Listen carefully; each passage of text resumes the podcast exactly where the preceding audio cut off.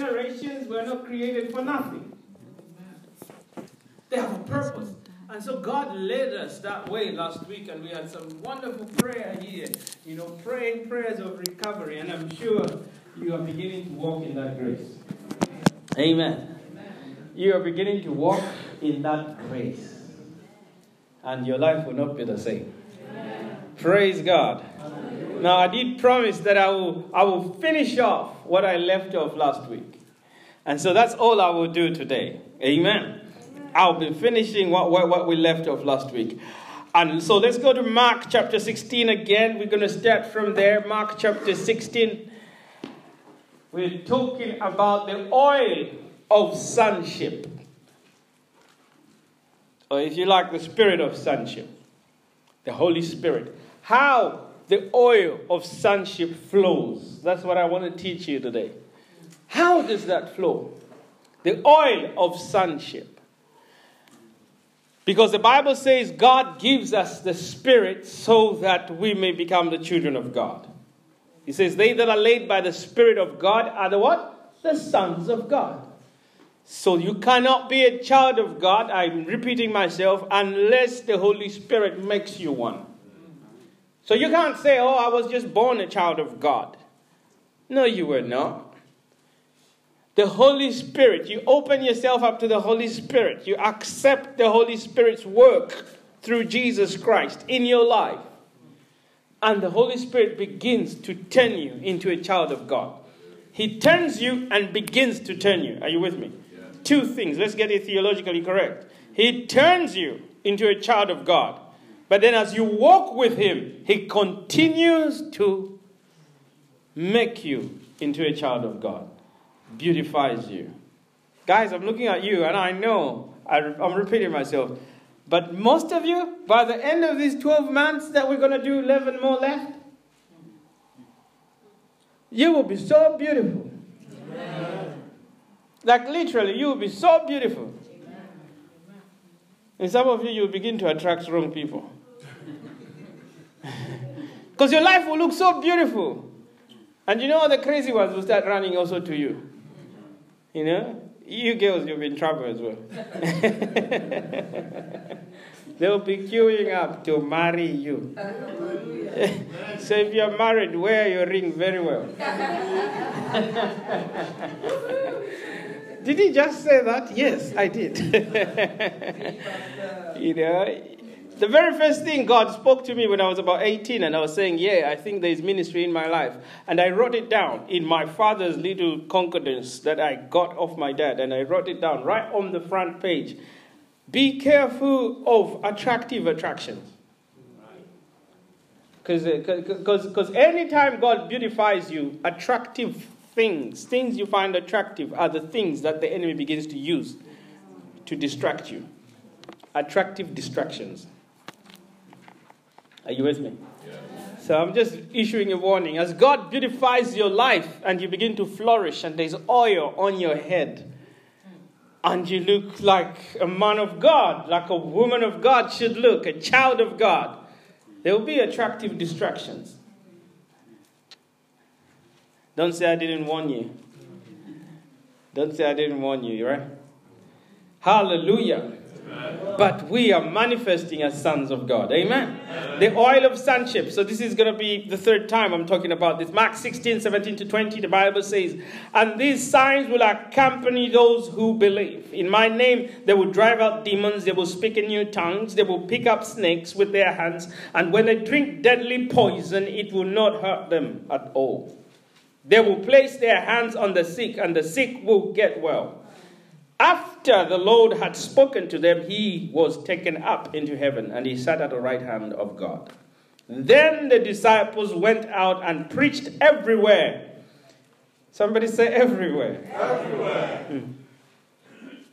And the Lord worked with them and confirmed his word by the signs that accompanied them. Amen. Amen. He confirmed his word by the signs that accompanied them. And yes, last, yes, last week I talked a little bit about signs. These are proofs. The word signs means proofs. God proved that He was with them, proved that they were His children. Flip that record, the other side, they proved that God was with them. They proved that they were God's children. Hello? And so the Lord Jesus really said, These signs, signs means distinguishing marks. And I said to you, they are distinguishing marks for those who really believe. And you must seek for them because you believe. Days for Christ. Oh no, this is a matter of the heart between me and God, just between me. No, they are proofs. Let's see how you're walking in the proofs. Hello? Because people like to say such things. Jesus never said anything like that. But people like to say that, you know. You never know. It's between you and God, you know. You know. Eh, eh, eh, he says, Those that believe, these signs will follow them. In other words, Peter, you will know when they believe. Be very clear to you, Peter. As you go preaching, Philip, wherever you go, when they believe, you will know. Because there will be certain distinguishing marks that will come upon them. And they will look like my children, they will talk like my children, they will act like my children. And that's not just in moral behavior alone, but it is also above that. It is supernatural activity. Are you with me? And so I told you that there are levels, there are dimensions of power he's talking about. These are not the only things or activities that they will do, but these are dimensions of power. So he said the first dimension is they will deal in casting out demons, which means in spiritual matters they will have authority. So therefore, no witch should terrify you. No soothsayer should terrify you. Nobody should terrify you. It doesn't matter. No, none of the palm readers should terrify you. Nothing evil should really terrify you. Because it's a dimension. He has said, even in spiritual matters, you will have authority. You will cast out demons. Now, I taught a lesson on demons a while ago. I'm not going to go there again. Then he says they will also have another dimension in their language. They will speak new tongues. Language is for communication. They will have another way of communicating, of handling their matters. How many know that communication is what we use to handle matters? Huh? If npower are giving you trouble, you have to communicate with them. If you bury their letter under your bed, you'll be in trouble. Right? Hmm, did I just release a word of knowledge for someone? the city council are chasing you, you need to communicate with them. If you hide there later, you'll be in trouble. that trouble will trouble you. Huh? Communication is for handling matters. It's amazing sometimes how you can panic and, and panic and panic until you pick up the phone and begin to talk to somebody and you find you didn't need to panic. You know, as you begin to talk to them and they say, okay, so how can we sort you out? What can we do for you? Uh, how can we help you out? And you're like, oh. God has also given you a level of communication that is above the levels of this world. And I was telling you last week, like, if this communication on earth is failing, come on, you can speak in tongues. You can do an interview in tongues, I said. Literally, do the interview before the interview in tongues. These things I say, I also do. And then he says, They will pick up serpents and, and they shall not harm them. They will drink deadly poison and it shall not harm them. That's another dimension of power, another dimension of proofs that you will know them, they are my children. You will not harm them by any poison, whether it comes from a snake, from food, or from anything else. Physically, which means you can be bitten by a snake and you can, you can fail to die from it. Only because you are a child of God. This proofs. And I read you the story in Acts chapter 28 when Paul actually got bitten by a viper. You remember that story? And they were all waiting for him to die. And they waited for him to swell up, he didn't swell up. They waited for him to die, and he didn't die. And at the end of that story, they were calling him to their homes. Come and pray for my brother. Come and pray for my mother. And they started to gather around him. And the Bible says many sick people came out and he healed them all. a prisoner. He's a prisoner. And yet he's conducting a healing crusade. Amen. Unlimitable. The last one that I left out they will place their hands on the sick, and the sick shall recover.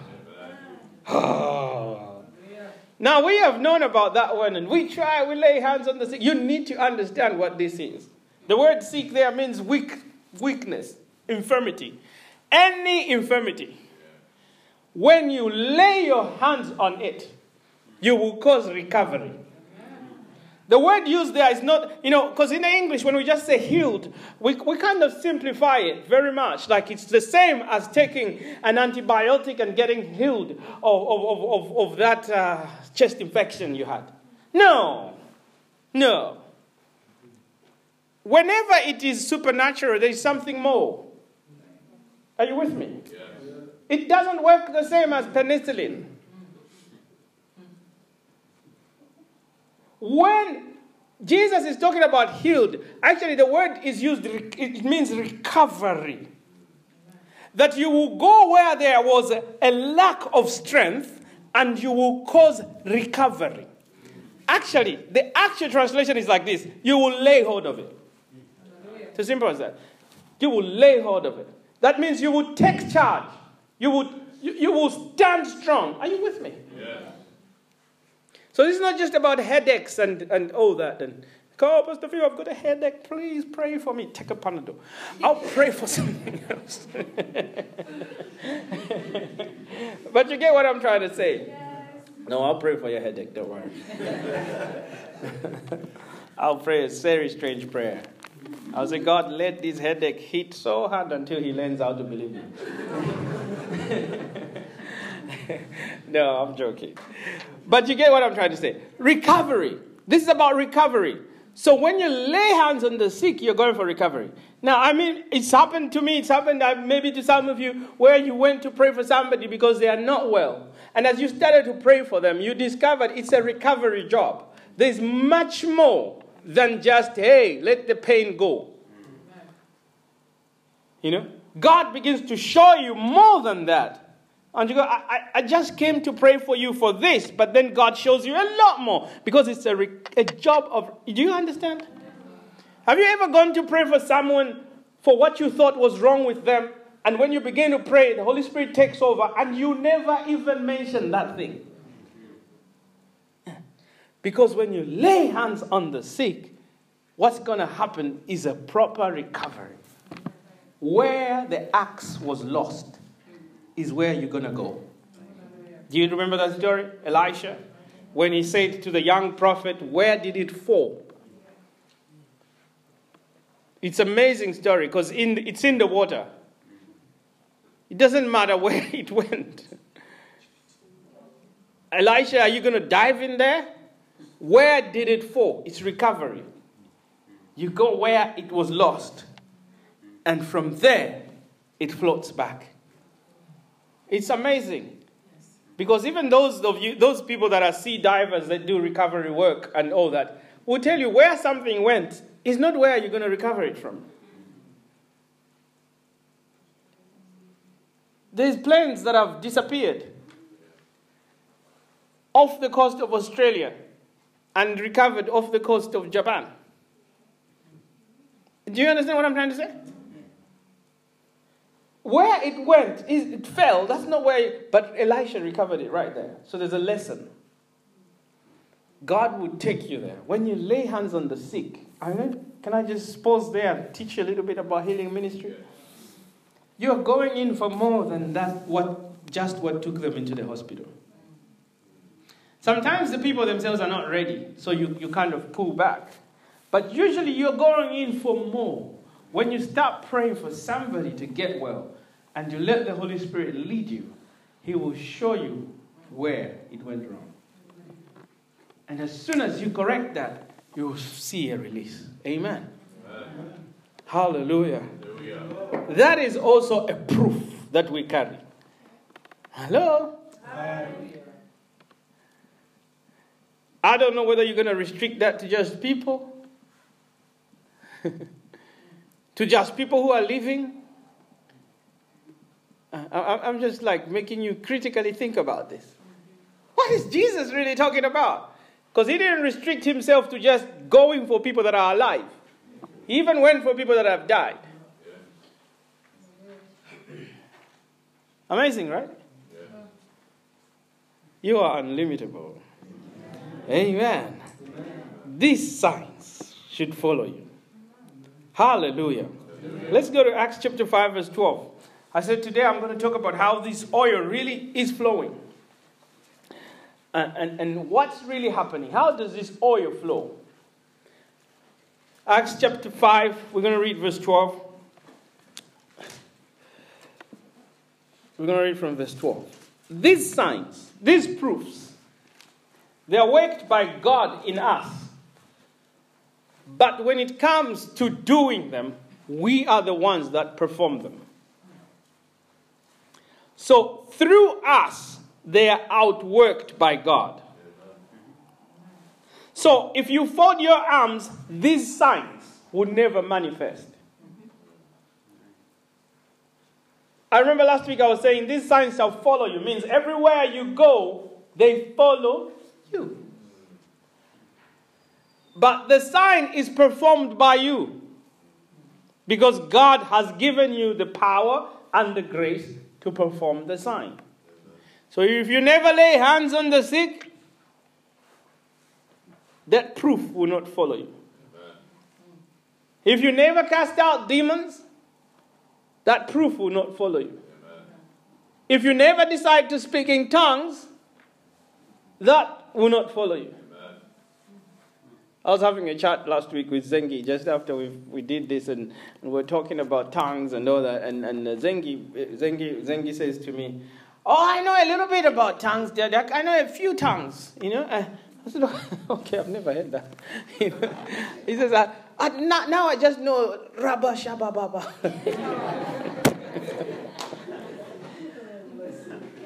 I laughed. I said, okay, keep practicing, boy, keep practicing. and now some of you would have problems with that theological. Oh, you know, you know, it's okay than him repeating a Rihanna song to me. Okay, I'd rather he repeats my prayer. amen. I, I, he's going to speak in tongues very, very soon. Are you with me? But if you don't speak in tongues, the signs is not going to follow, you, it's not going to manifest. God has already spoken, they follow you. You've got to make room for them to manifest. You've got to. I'm reminding you of places where you've been in an interview and you forgot that you carry signs. I'm reminding you of places where you've been in trouble and you forgot that you actually carry signs with you. And you panicked and, and you thought you only carry emotions. So you were full of anxiety, fear, and everything else. But you carry also these signs. So we're praying that Holy Ghost, come on. This, you know, uh, a few weeks ago, Apostle Zero was teaching us when, why did Jesus say to the disciples in Acts chapter 1, verse 8, You shall receive power when the Holy Spirit comes upon you? Because he wanted them to be very conscious of power. He could have said, You will receive the Holy Spirit. You see? He could have just said that. But no, no, no, no, no, no. They were not asking about power.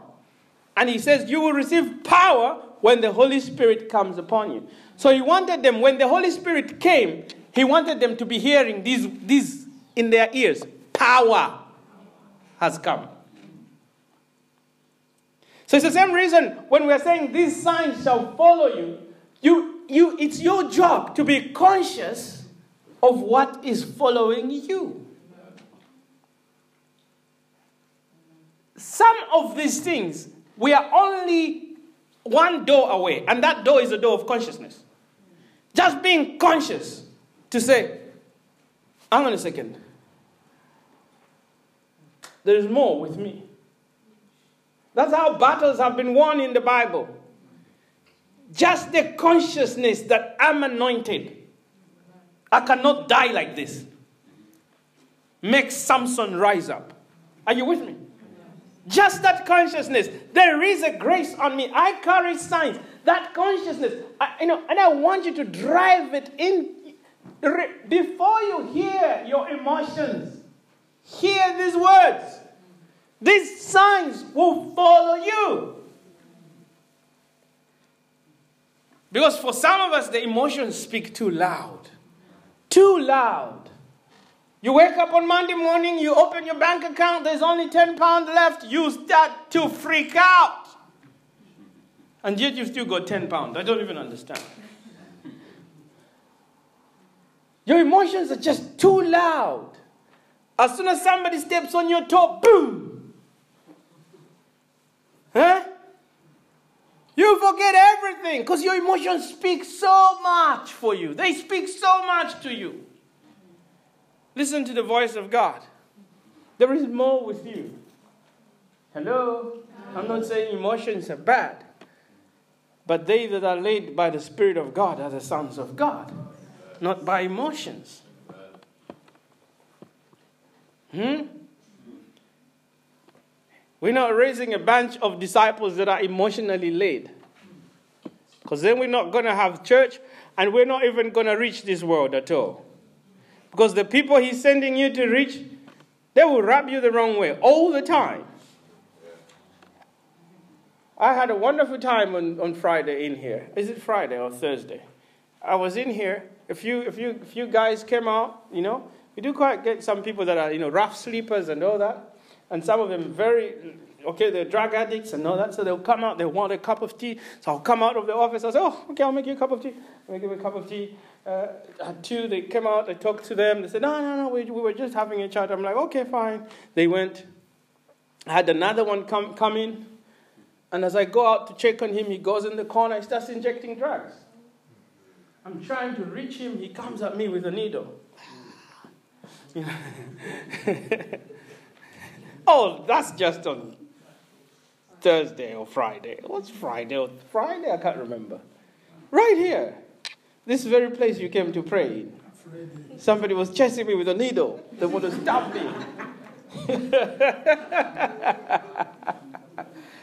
they will rub you the wrong way. They will rub you the wrong way. These very people you're called to reach will rub. So you cannot be emotionally led. Hello? Hi. You know, I can see some of you in your faces, you love a story, so you're going, finish. What's happening? Come next week. I can just see in your face. it's like, finish now. Hallelujah. It ended very well. Amen. it ended very, very well. Hallelujah. Benny was the one that she was on the phone talking to me, and, and somebody is hurling insults at me. It's great. Let's go. Acts chapter 5, verse 12. These signs shall follow you. Amen. Amen. Proofs. Hey, it ended very well. Don't worry.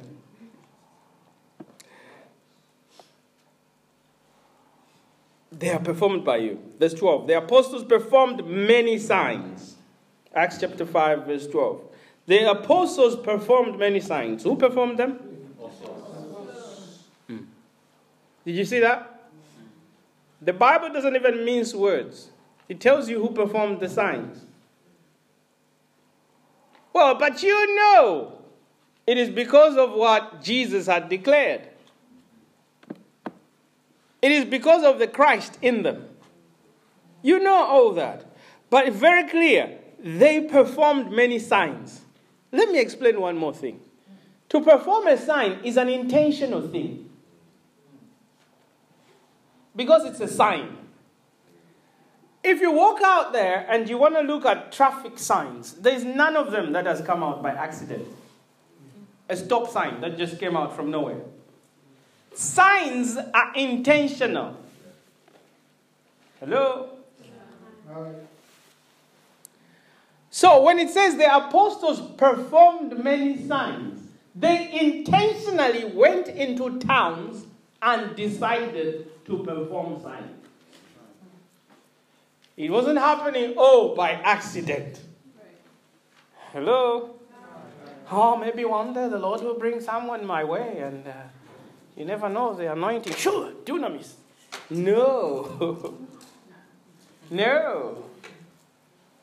I know it sounds like a seminar today, but no. You're going to get intentional about this.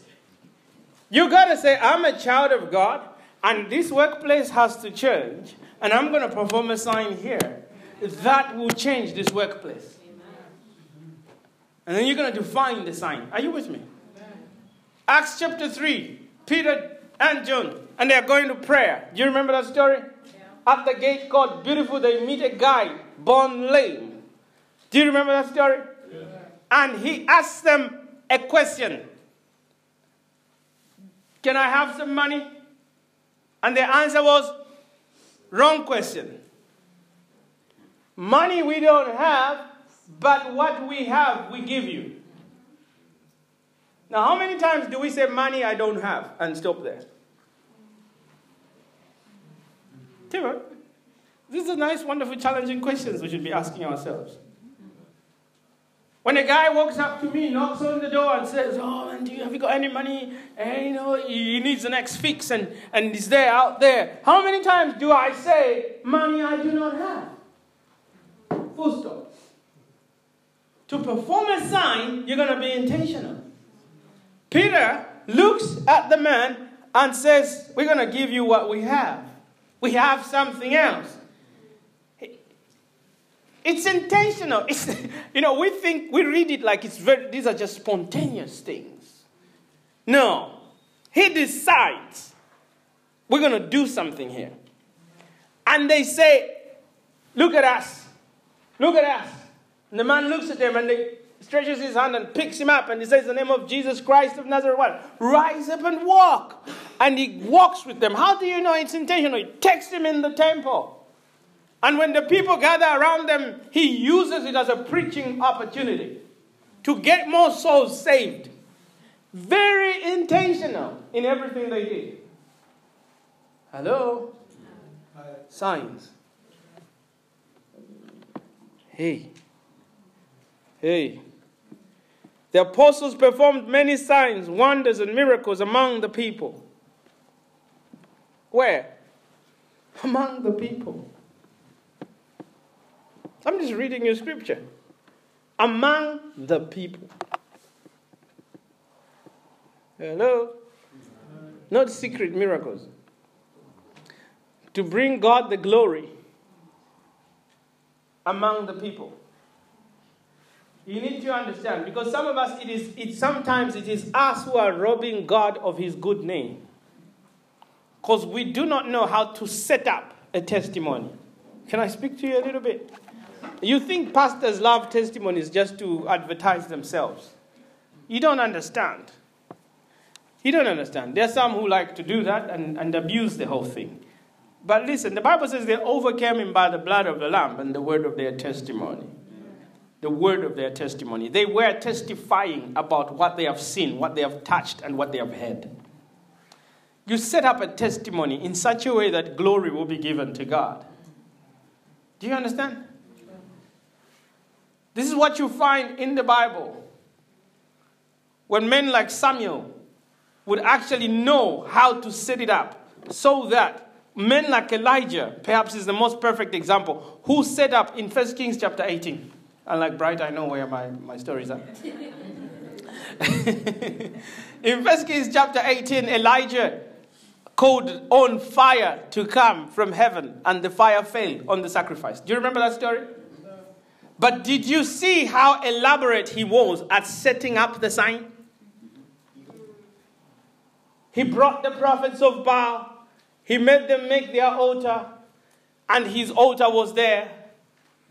And first, he made sure they had enough opportunity to prove that they can answer by fire. They, he, he taunted them, he pushed them to a level where they were cutting themselves. He's setting up a testimony right here. He's about to glorify his God. If it's a sign, you choose how your God will be glorified. And you determine the degree. Are you with me? You really need to get bold with this understanding. Elijah just pushes them to a level where they're almost killing themselves. And then he says, Okay, now you've failed because they have done it all day. And he says, Now everybody gather around me. Elijah, how sure are you? You know, if he was your friend or your dad, you'll be shaking in your boots. You'll be, you better be sure. Because if this one fails, your, your head right here he says, gather around me. And they gather around, around him. He repairs the altar. He puts wood on it. Everybody's excited. There's a buzz in the crowd. Something is about to happen. And then he comes up with this. He, he puts the sacrifice on it. And then he comes up with this. I don't know why. But he comes up with this. Pour water on the thing. It's like, why? It's hard enough to ask for fire. but do you understand what I'm trying to say? It's a sign.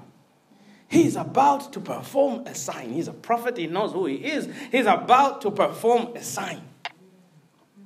And so he says, pour water. They pour first one. He says, uh, some more. They pour, and, and he commanded them to dig a trench around the thing. Fill it. They filled it with water. Before he prayed, he set it up. You need to learn to set up your testimony. Some of us, as, as, you know, as you're crying through some of the hard stuff you're going through, you need to begin to document it. Set up a testimony. I say, okay, I'm going to write this very well. You know, my wife and I had have this running joke that we, we always say, oh, this will be a wonderful testimony.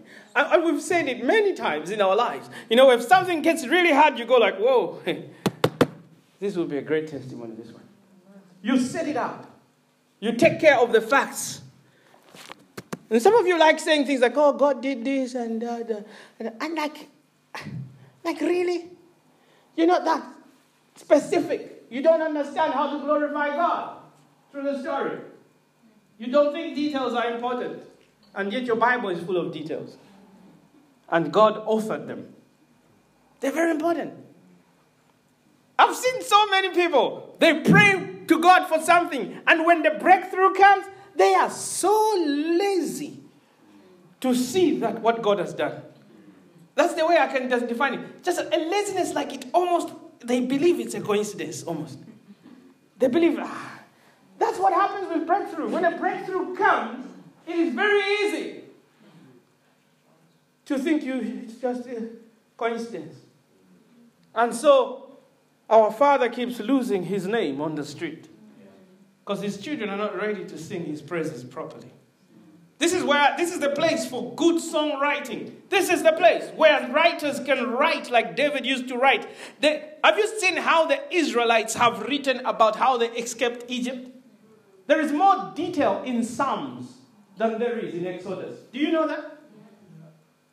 When they write and they say the horse and the rider, you know, they have fallen, and they talk about their wheels and how they got stuck in a song. Detail. Have you seen how Miriam decided to explain the detail of what God had just done? And yet everyone was there. I'm showing you something.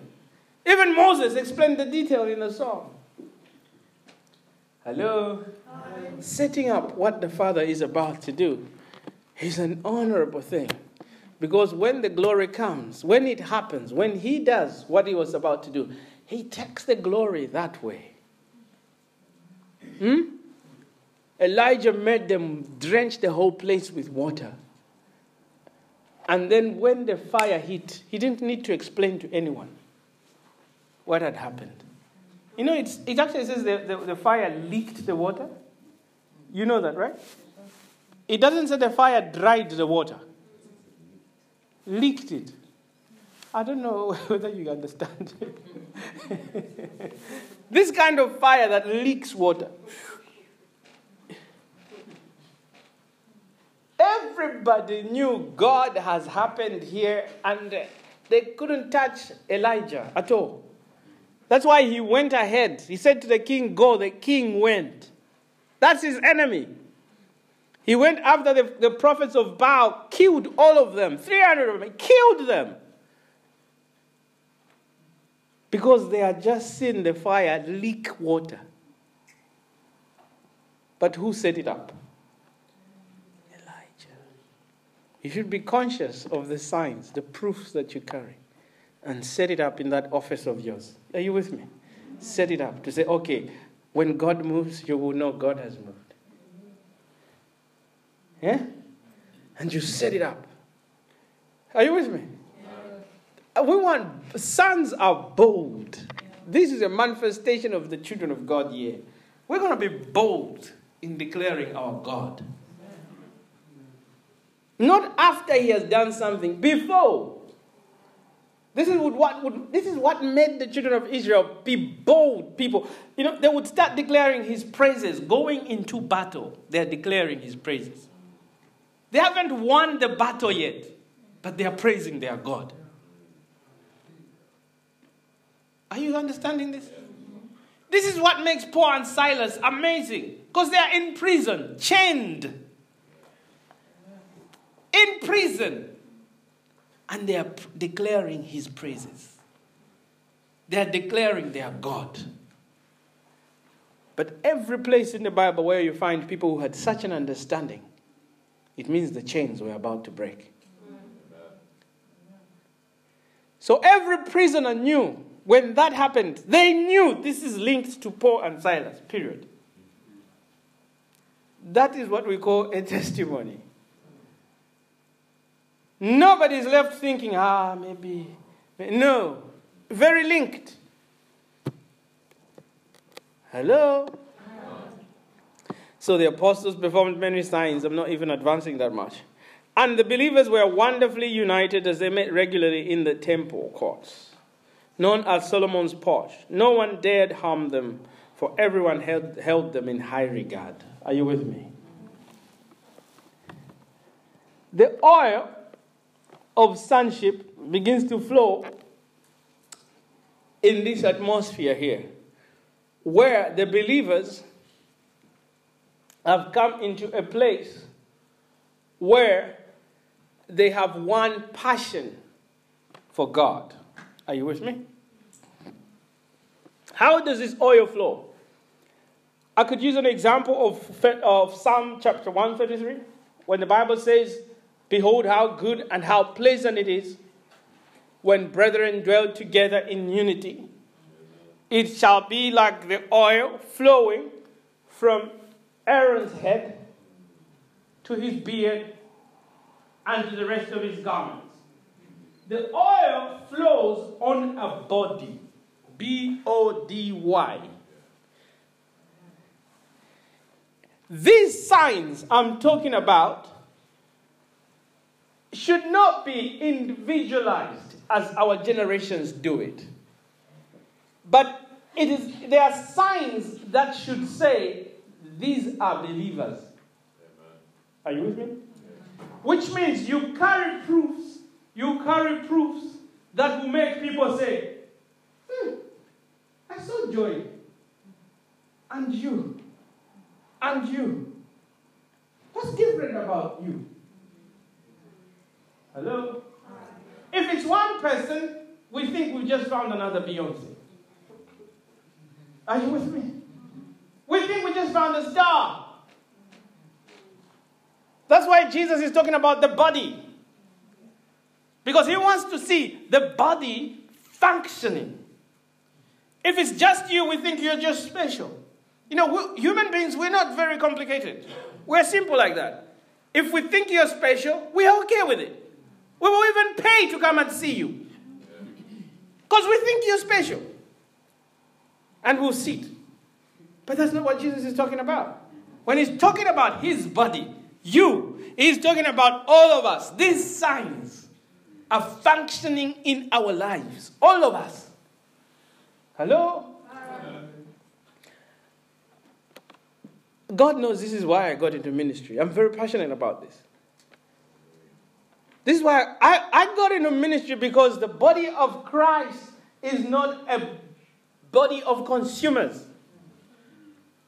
It's not about coming to church every Sunday, sitting down, consume a good message, go home, do your work, come back again next Sunday, consume a good message, go back. This is not Tesco. I've said that many times. It isn't. It isn't. Oh, but, but even Tesco is much better because you come out with your bread. This is a body of Christ. You came to be a member of the body of Christ. Are you with me? You are a member of the body of Christ. When the oil flows from the head, which is Christ, it touches the body, which is you.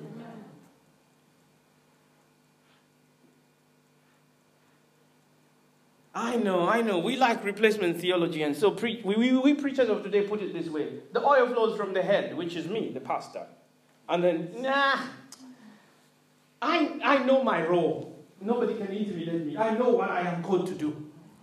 It's not about that. The oil flows from the head, which is Christ. There's only one anointed one, if, you, if, if you've read your Bible very well, and that's Jesus. And if you're not part of the body, you're not part of his anointing. Where you got yours, we don't know. He's the only one called the anointed one. I don't know whether you know that. Yeah. Christ means the anointed one. Yeah. And he's anointed. You become part of him to be part of his anointing. The oil flows from him, but it flows on his body. His body. And I want to do a good job as a pastor to teach you guys that no, this oil flows in you, not just in your leaders. It flows in you. Hello? Not just in those, the super apostles, as Paul calls them. It flows in you too. These signs should follow you. We will speak much quicker to our city when 100 of us, when 10 of us are flowing like children of God. Then we will speak to the city very quickly. Better than any crusade can do. Do you know that? Crusade is not the first means of evangelism. It's not even the best means of evangelism. I don't know whether you understand that. We spend so much money on crusades. It's not the first means, neither is it the best means. The best is you and me. Jesus was not foolish when he designed it this way. The best is you and me moving in the power of God wherever we are. Moving in signs and wonders, learning to preach the gospel as it is with power. When you and me are functioning well, we don't need a crusade.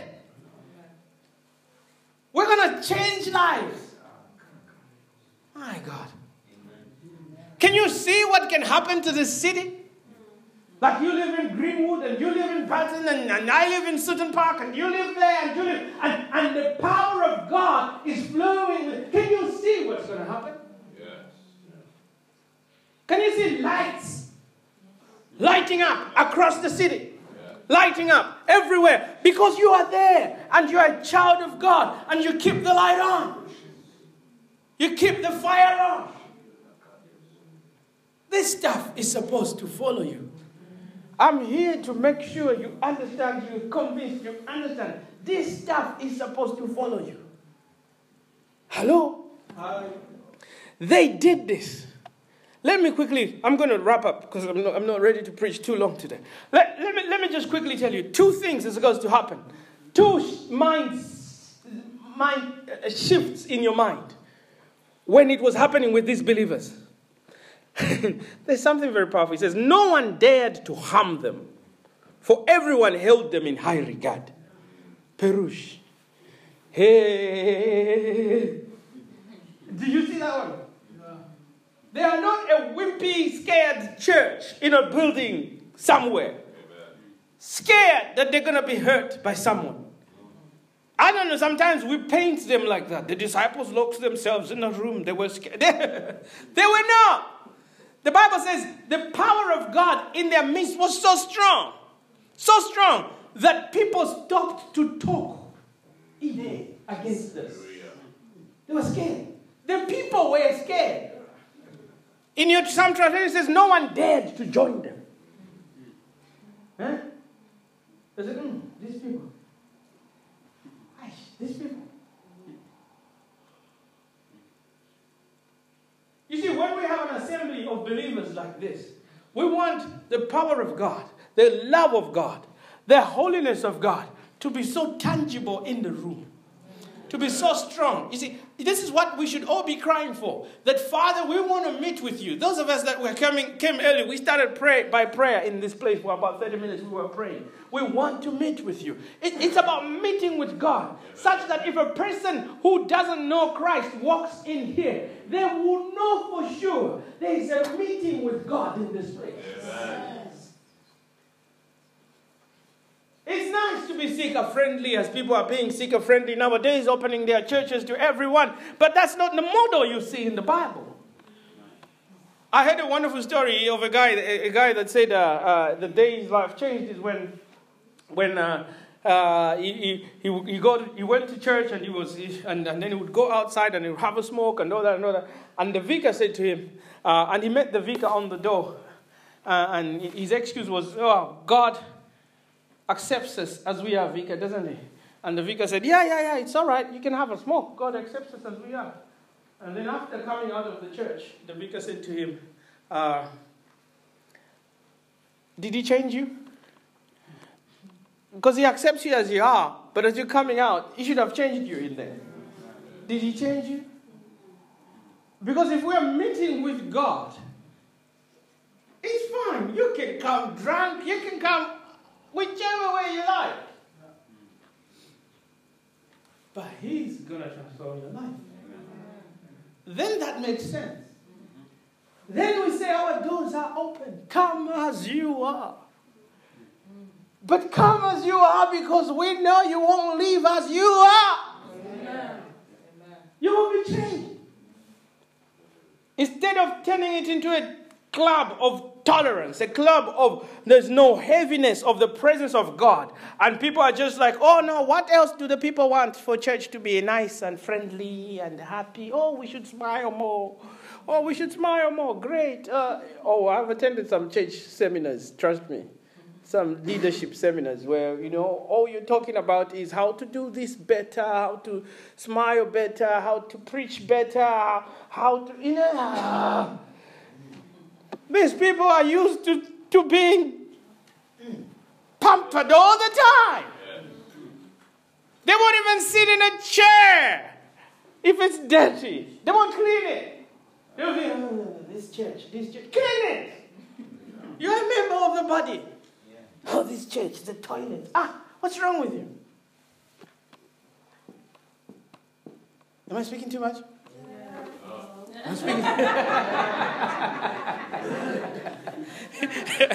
For your sake. For your sake, I'll stop. okay, so let me come back from there. so there is something there. Before I talk about the shift in the mindset, let me tell you these two things where I'm coming from. I'm coming from this. The believers were wonderfully united. Remember last week I told you I'm going to show you a Greek word in there. That's the Greek word there. Wonderfully united. Or when you read it, it's, it's in some translations it says they were in one accord. Are you with me? Yeah. It is H O M O T U M A D O N. Homothymadon. Or oh, homothymadon. Okay? Which means same in passion. So when you read one accord, it says they were the same in their passion. They were passionate about the same thing. Are you with me? It, it, it begins to mean they were one with one another. They, they, they, they were burning for the same thing. That's why when we do things like prayer hub in this church and all that, it's, it's, that's the same. That's what we're trying to do. We're, try, we're trying to burn for the same thing. It doesn't matter how you came. But it matters how you leave this place. I better make sure it doesn't matter you came burning so that God may give you a breakthrough. When you hit this place, I want you to discover the biggest breakthrough is to meet God. You, you came because God, you wanted God to heal you. It, it really doesn't matter to me. When you, but when He heals you, there is more. Yeah. I want you to encounter Him, the healer Himself. I want you to live with a passion. Amen. Burn in you with the same passion. And everywhere where you find that word in the New Testament, something happens. They were in one accord. Acts chapter 1. They were in one accord. Acts chapter 2. The Holy Spirit came. In one accord. Acts chapter 4. The Holy Spirit came. Are you with me? Yeah. Acts chapter 5. They were in one accord and God did mighty miracles in their midst. Every time the believers begin to burn together with one heart and they begin to burn with a passion for God Himself. You see, most of the time, God is waiting. You see, these, these problems and issues you go through, sometimes they are like, uh, you know, like, uh, oh, I remember those days when I just fell in love with my wife uh, before we got married, you know. And, and, and, and I came home one day, I'm coming home. Uh, I was living with my brother, I'm coming home from, from, from, where, I don't know where I was. You know, I'm coming home, uh, it was my birthday. And, and, I, and, I, and I entered the house. I didn't know she had come, you know, to see me. Debbie, by the way, the one wife that I have, the only wife. You know, I didn't know she had come to see me, so I opened the door and, and, she, and, and, and I found the sign saying, Follow this sign. So I'm following the sign, I'm the sign, I find my brother is out there. I'm like, Hey, what's happening? He says, Just follow the signs. I follow the signs, I follow the signs, of nice little rose petals, I follow the signs. And then, and, and then I go and then under the bed there's some nice presents for me. Are you with me? I love chocolate, by the way. So you do yourself a favor, give me your chocolate. and, and I found it, I, so I followed the sign. You know, that nice, you know, Oh, you should play such games with your wife, eh? or your husband, okay? And, and, and, and, and I said wife or husband, right? Okay. Just checking. Okay, so.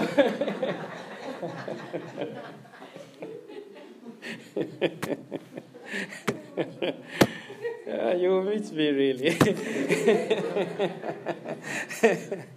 All right, I need to finish. Why, why am I using that example? So sometimes I feel like these some of these things that bring us into His presence because we are disturbed by something, because we're not happy about something. They're just bringing us into His presence, like follow the signs, follow the signs. But when you arrive, it's Him you're supposed to meet. It's God you're supposed to encounter. It's God you were supposed to meet. That's why Jesus wasn't happy when they came, they ate bread, and they came again, they were expecting bread, and they came again. He says, No, no, no, no, no, no. It's not because he ran out of miracles. He could feed them with bread miraculously every day if he wanted to. But he went, No, no, no. You got it wrong. It's me you're supposed to be meeting. It's me you're supposed to be believing. So he turned it on them. Do you know what he said? Eat my body drink my blood. It's me, not this bread I'm giving you. Me. You're supposed to eat me. And they ran away. Over 3,000 people left. Are you with me? Hmm. Did you learn something there? Yeah. So we're going to burn with the same passion for Him. I want you to change your mind to say, okay, I was looking for this, but no, no, no. I found something better to look for, something better to die for, something better to fast for, something better. Do you understand? And Him. Him. I wonder if heaven looks down on us to just, to just hear one cry. We want you! It is you we want, oh God. We want to meet you. I wanted him to sort out my family or my marriage, but now I found something better. It is him. And you know, the people who reach that place, are the same people who return with harvest sheaves of joy. Amen. Hello? Amen. Two things must happen, I said. Two things must shift. One, there must be a desire to do life with God daily. Yeah. I speak basic things. These are basic discipleship things. You must have a desire to do life with God daily. Amen. That must happen consciously. Today, I will do life with God. This is where praying helps when you start your day. Hello? Build it in your system that you will do life with God daily. Don't start your day the same way the dog starts the day. Amen. Or your dog starts the day. I don't know, maybe my chickens sing a few praises. Because sometimes we hear them make some noise in the morning. Hallelujah. But don't, you, you have to be conscious about that. That God has left in your power. It's up to you to wake up and go about the day like any other animal did. Or you can decide, I will start my day conscious that I'm doing life with God. You will slap yourself a few times, slap yourself a few times. Soon, you will be so conscious of the God that is around you. Soon, you'll be so conscious, you will even feel His presence. The times you walk, you're driving, you get in the car, and you just you feel God with you. Because you're training your mind. You see, the prophetic or the gifts of God are outworked through the mind. Yeah. That man there was teaching me the other day. they outwork through the mind. And it's true. If so, if you don't bring, if, if you, God did not call you to bypass your mind, okay? He gave you the mind. But it's the way you use the mind. That's the issue. The way you're going to use it. The consciousness of God. Philippians chapter 4, verse 8 might help us. It says, it says these things. It says, it says, uh, whatever is pure, whatever is praiseworthy, whatever is of good report, on these things do think. Yeah? It talks about a conscious uh, or a, a deliberate decision to think on certain things. Now, I know we, we, we love the prophetic, we love the spirit and stuff like that. And, and then we don't like to be taught to think. And yet, that is what the enemy is challenging you on every day. Every time he brings a problem, he's challenging your thinking. If he warps your thinking, you don't get to where God wants you to be. It is there. I've got a book in there, and many of you have read it Battlefield of the Mind by Joyce Meyer. And you can have it for free if you want it. I'll give you today. It is in there. Fourth thing. The enemy is challenging you there. So you've got to make a conscious decision. I'm going to outwork this thing. I'm going to start thinking of doing life with God daily. The same example I gave you, Acts 3. What makes Peter decide to look at a beggar and say, ah, What I have, I will give you? What you have? Let's see what Peter has. We watch. And then he gives the guy a recovery. He gives the guy a creative miracle. The guy gets up. Is this what Peter has? Do you understand? That's what you have. He knows he has signs and wonders, he has proofs with him. So when he says, I'll give you what I have, the consciousness, he's very conscious of it. Do you think these are the first people to pass this man to go in the temple?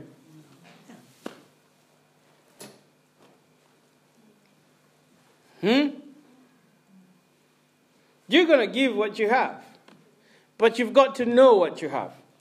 So the thinking must shift. I'm going to I'm doing life with God daily. Me, I'm doing life with God daily. I'm doing life with God daily. I am doing life with my God daily. Hmm. Not just with your emotions, you hear me?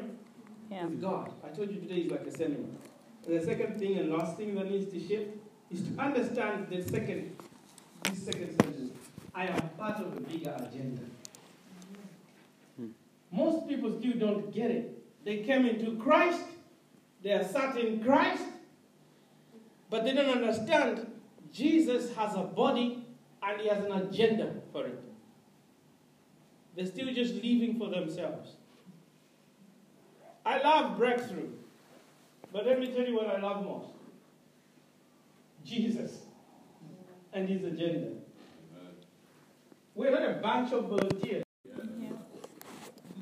If the body can begin to decide some of the things, before you make your agenda, understand what he's doing. You can't, God has called you to do, whether it's a business, it's a church, it's whatever He has called you to do. Don't do things without understanding what God is doing. You are part of the. Nobody will graduate you one day and say, oh, now we ordain you. You can be serious with the bigger agenda. you said you are of Christ. You are part of His body. When He is planning, He is counting you too. So, how, why don't you think like that? Why do you think, no, for you it's just you, that you must break through and then break through? Of breakthroughs, there will be no end. Today's breakthrough, tomorrow's testimony, then another breakthrough. You will be wanting breakthroughs forever. Oh, Pastor, no, that's too much. It's true. It's true. How many are married now? How many thought marriage is where it's at? And now you're married, you're looking for some more things. Maybe if God can do that. Huh? Are you with me? Yeah. You thought buying a house is where it's at, you bought a house and now what? You thought driving is where it's at, you drive, so now what? now what? Huh? Oh, now you're convinced it's the Rolls Royce. The Rolls Royce. may you drive one. Amen. And may you worship God driving one. Amen. Ah, did you hear those amen?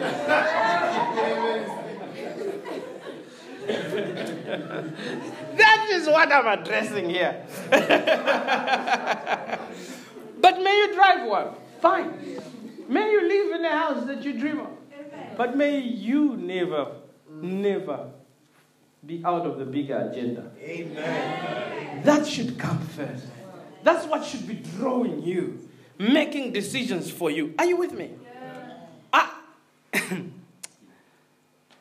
Let me finish. You know, a few weeks ago, I met a guy, you know, who's become a, a friend of mine. You know, we talk on the phone. I met a guy, lives in um, Sunderland. And, and, and because of this understanding, he's decided, he was quite a well, well off guy. He's decided to downsize his house, something that can function pretty well without stretching themselves too much financially. Because of the bigger agenda, right? He decides to invest himself in planting house churches everywhere around Sunderland and change his lifestyle. Now, you might not agree with everything he does. Like, you might say, no, no, no, no. Me, I want the biggest house in the world.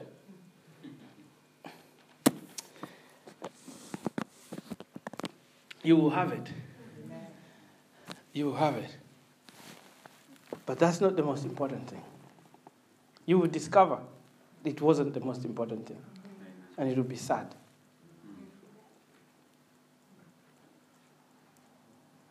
It is much better to respond to Jesus' agenda. Begin to see Jesus' agenda. Your success divine, decide, defined by his agenda of monies and cars, there will be no end. Of great businesses, there will be no end. And trust me, I'm not talking this so that, you know, tomorrow you can't buy me your chocolate because Pastor Phil said uh, he doesn't. No, I want fine things too. But I have found something better than fine things. I can live very well whether I own a house or not. Some of you will never sleep until you own a house. Listen, I can live very well whether I own a house or not. I don't know what they have taught you. This is what Paul used to say I have learned to be content with. In all these things, right? I can do all things through Christ. That's where it comes from. He says, I've learned to be with and without. It's like I've been in prison. I've been a free man. It doesn't really matter to him. It's like, because I found the big thing. But you see, this is the very place you need to be for all other things to follow you. Seeking thing is not the commandment. It is Him first. Amen. Then all things follow Him. So you hear me preach like this, preach like this. Then you hear I've bought a bigger house. But one thing you should be sure of attachment to material is none of my business. Amen. I gave that up. Don't be too attached. Some things people are attached to, I mean, it's crazy. They are too attached to, you, to just your suit. there are bigger things in life. Huh? I talk properly. Are you with me? The, the passion for Christ, the hunger for his agenda must be greater than the hunger for your breakthrough. That's what I'm trying to say. You will have breakthroughs this year. don't worry about that. I, I don't even control that. God is going to bless you crazy. Okay? It's not a problem for God to bless anyone. He doesn't run out. His problem is this. Will I find faith on the earth? That's his problem. His problem is this. You have left your first love. That's his problem. That's his problem. His problem is this I'm seeking for true worshippers. Yeah. Those that worship in spirit and truth. That's his problem. God's problem is people's hearts, not what to give you.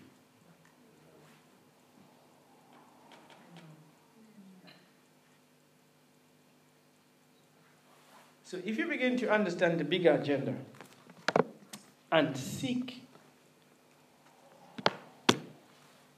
change the mindset. I am part of something bigger. This life is not just about me, I'm part of something bigger.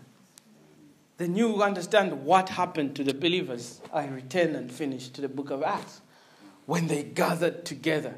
You know, it says they gathered together. In some translations, it says daily.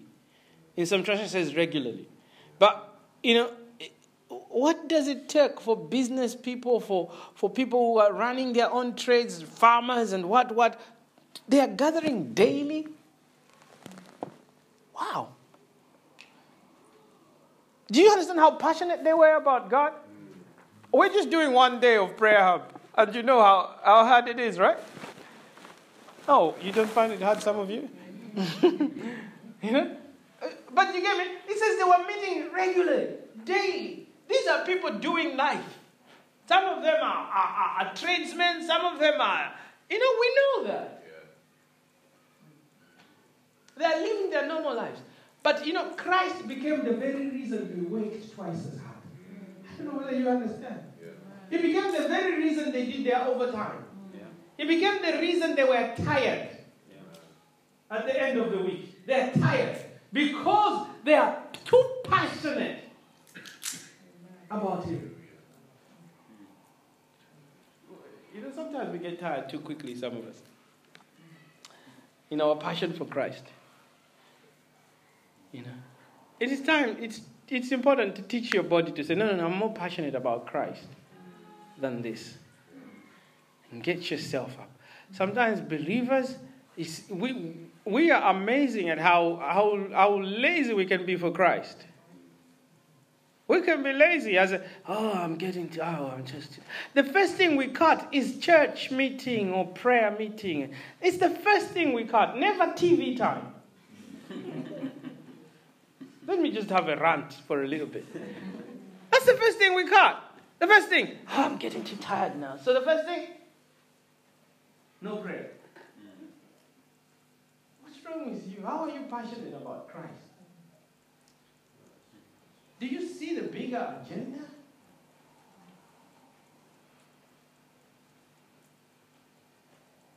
Hello? Uh. see the bigger agenda.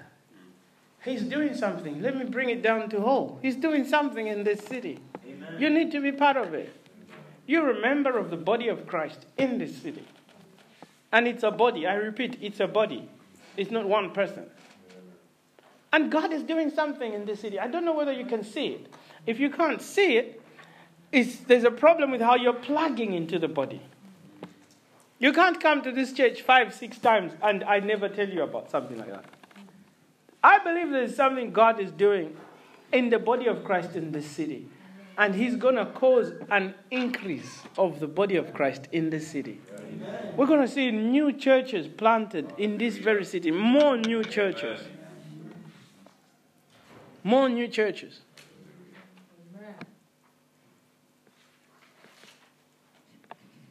For the few weeks, we, Brian, me and Amy and, and, and, and Debbie, we spent some time praying for over Orchard Park, and we were praying over that area because we were seeing God showing us certain things about the area. And within a few short times, I've had now two churches are going into Orchard Park for ministry. Are you with me? God is doing something in this city. I, I was concerned about these guys, their school, the school they go to. And KB was just telling me a wonderful story of how God is opening doors for them to start ministering there next week. Are you with me? God is on the move in this city. We can literally, instead of running away, you see, the easier thing would be, oh no, my child should not be there. Pull them out. Ah, we are men of God. I said to this guy, you go to a school, you change it. Amen. It says, believe what you believe. believe it. God can use you to shift things, change things. Huh? You transform places.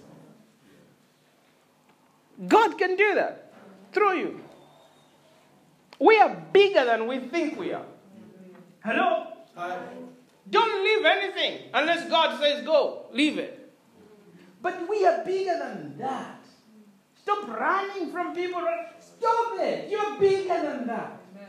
You carry more. You are part of a bigger agenda. Look up and say, okay, is there something we're doing here? And Jesus will speak to you. Yeah, there's something we're doing here. Just stay there. I was having a conversation with somebody yesterday here about they wanted to leave something, and I said, No, no, no, I don't think it's time. He says, Yeah, but God keeps telling me it's not time for me to leave. And, and, and, but I don't understand why. I said, you, you, you don't have to understand why. I am happy that God has spoken to you. You're part of a bigger agenda. Just stay. Breakthrough is not about you doing things, it's about you staying in the right place. Because he just wants you there so that when he comes, you will be the door he walks in through. Amen. But he's got an agenda why he places us in different places. Are you with me? It's a big agenda. Stop living just for yourself. That's what I'm trying to beg you to do. Stop living just for yourself and for your comfort and for the money in your pocket and, and stop it. You're part of a body of Christ. You are a member of something bigger. He did not raise consumers, disciples. So when we move into Samaria like Philip did, we bring a revival there. When we move into any area, that God sends us, we are saying, What's the agenda here, Daddy? Amen. Let's stand with me. Stand with me. Stand with me. I'm going to finish. So, as we come into last, last, last week of prayer and fasting, the oil of sons will move. listen, I know I've gone on the side of correcting things strongly.